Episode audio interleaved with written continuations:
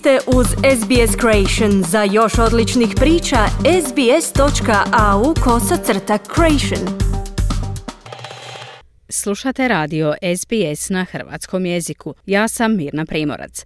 Novo izvješće Svjetske meteorološke organizacije pokazalo je da su četiri ključna pokazatelja klimatskih promjena postavila nove rekorde u 2021. godini.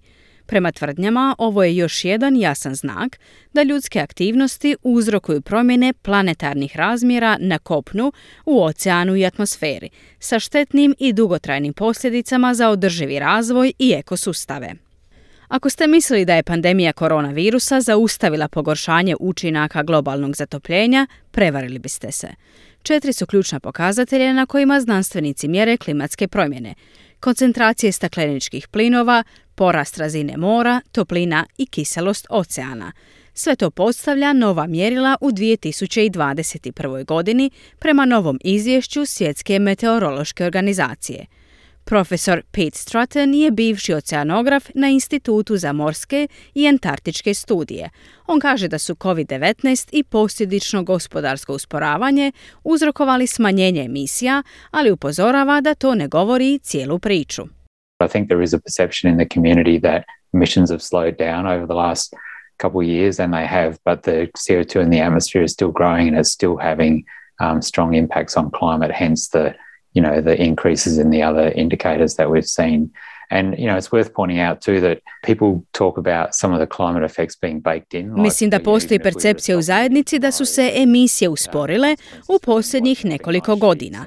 I da, jesu, ali CO2 u atmosferi i dalje raste i još uvijek ima jak utjecaj na klimu. Stoga povećanje i drugi pokazatelji koje smo vidjeli i znate da također vrijedi istaknuti da ljudi pričaju o nekim klimatskim učincima koji su trajni, čak i ako sutra prestanemo emitirati stakleničke plinove imaju za posljedicu otapanje leda i porast razine mora koji će se nastaviti desetljećima. I to vidite u porastu razine mora, jer more od 2013. godine raste dvostruko brže nego prije 15 godina, pa iako je COVID usporio emisije, sva ova klima i pokazatelji se dalje povećavaju, kazao je profesor Stratton.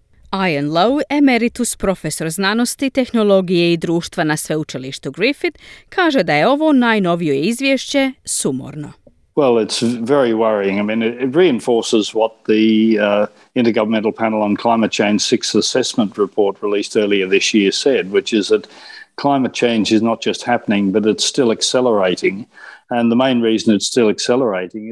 Pa vrlo je zabrinjavajuće. Pojačava ono što je međuvladin panel o šestom izvješću o procjeni objavljenom ranije ove godine rekao, a to je da se klimatske promjene ne samo događaju, već se i dalje ubrzavaju. A glavni razlog zašto se još uvijek ubrzavaju je taj što dovodimo sve veće količine stakleničkih plinova u atmosferu. Tijekom pandemije bila je manja pauza, ali se ubrzanje nastavilo i svake godine u atmosferu ispuštamo sve više stakleničkih stakleničkih plinova.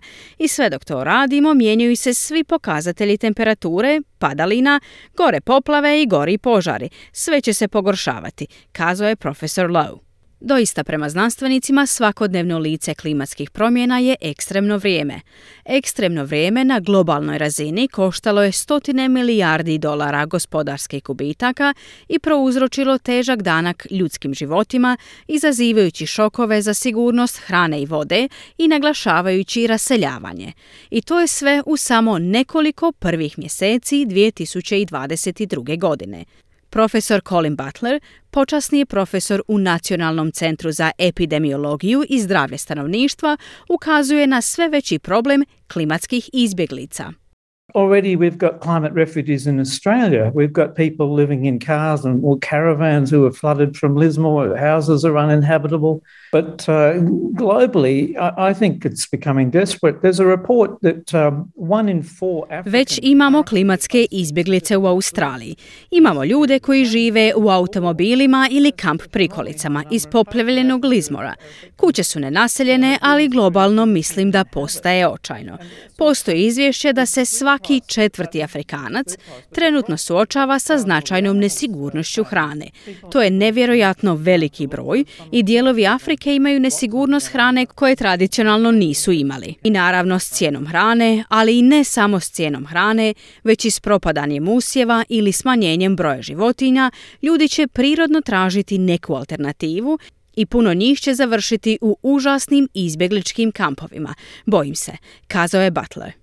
To je pitanje koje, kako kaže, vlade brzo izbjegavaju. The concept of climate migrants is denied by uh, quite a few governments because it then would mean some sort of moral or perhaps even legal responsibility to uh, prevent it. But to me, it's sort of playing with words. If somebody's uh, Koncept klimatskih migranata negira dosta vlada, jer bi to onda značilo neku vrstu moralne ili pravne odgovornosti da se to spriječi.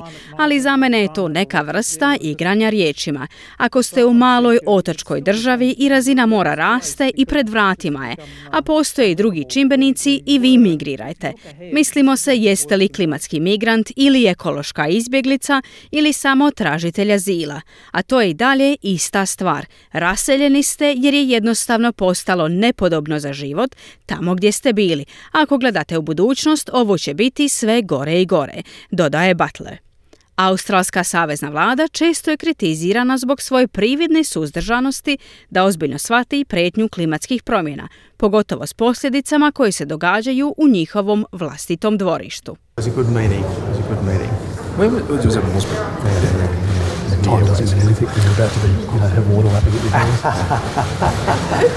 Upravo ste čuli dio razgovora iz 2015. godine u kojem se čuje kako se tadašnji ministar imigracije Peter Dutton šali i smije s kolegama Tonijem Abbottom i Scottom Morrisonom o teškom položaju zemalja pacifičkih otoka suočenih s porastom razine mora.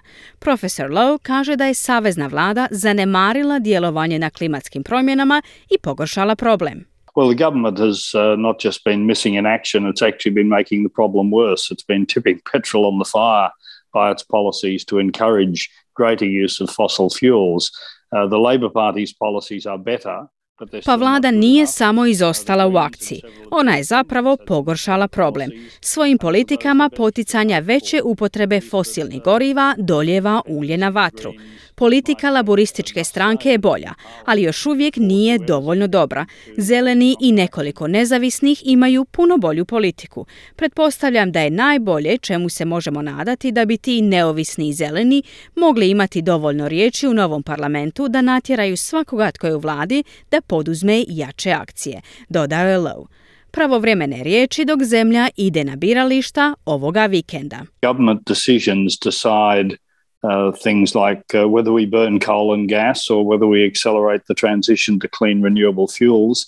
Government decisions determine whether we encourage electric vehicles or whether we keep burning Odluke vlade odlučuju o stvarima poput toga hoćemo li se gorijevati ugljeni plin ili ćemo ubrzati prijelaz na čista obnovljiva goriva.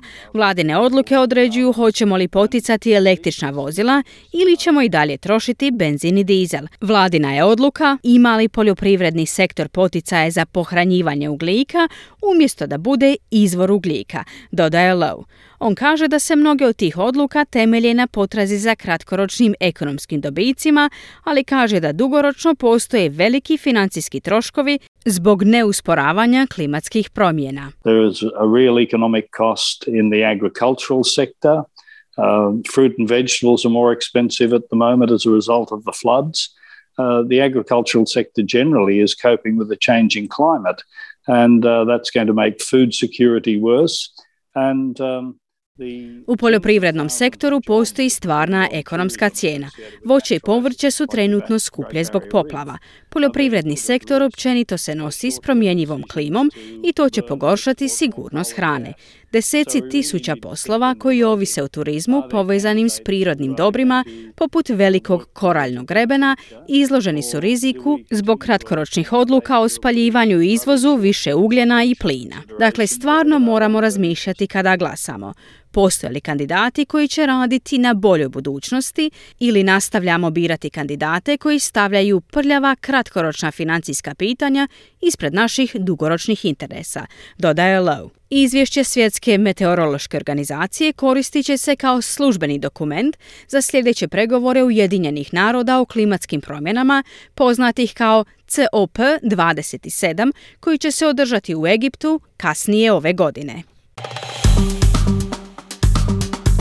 Kliknite like, podijelite, pratite SBS Creation na Facebooku.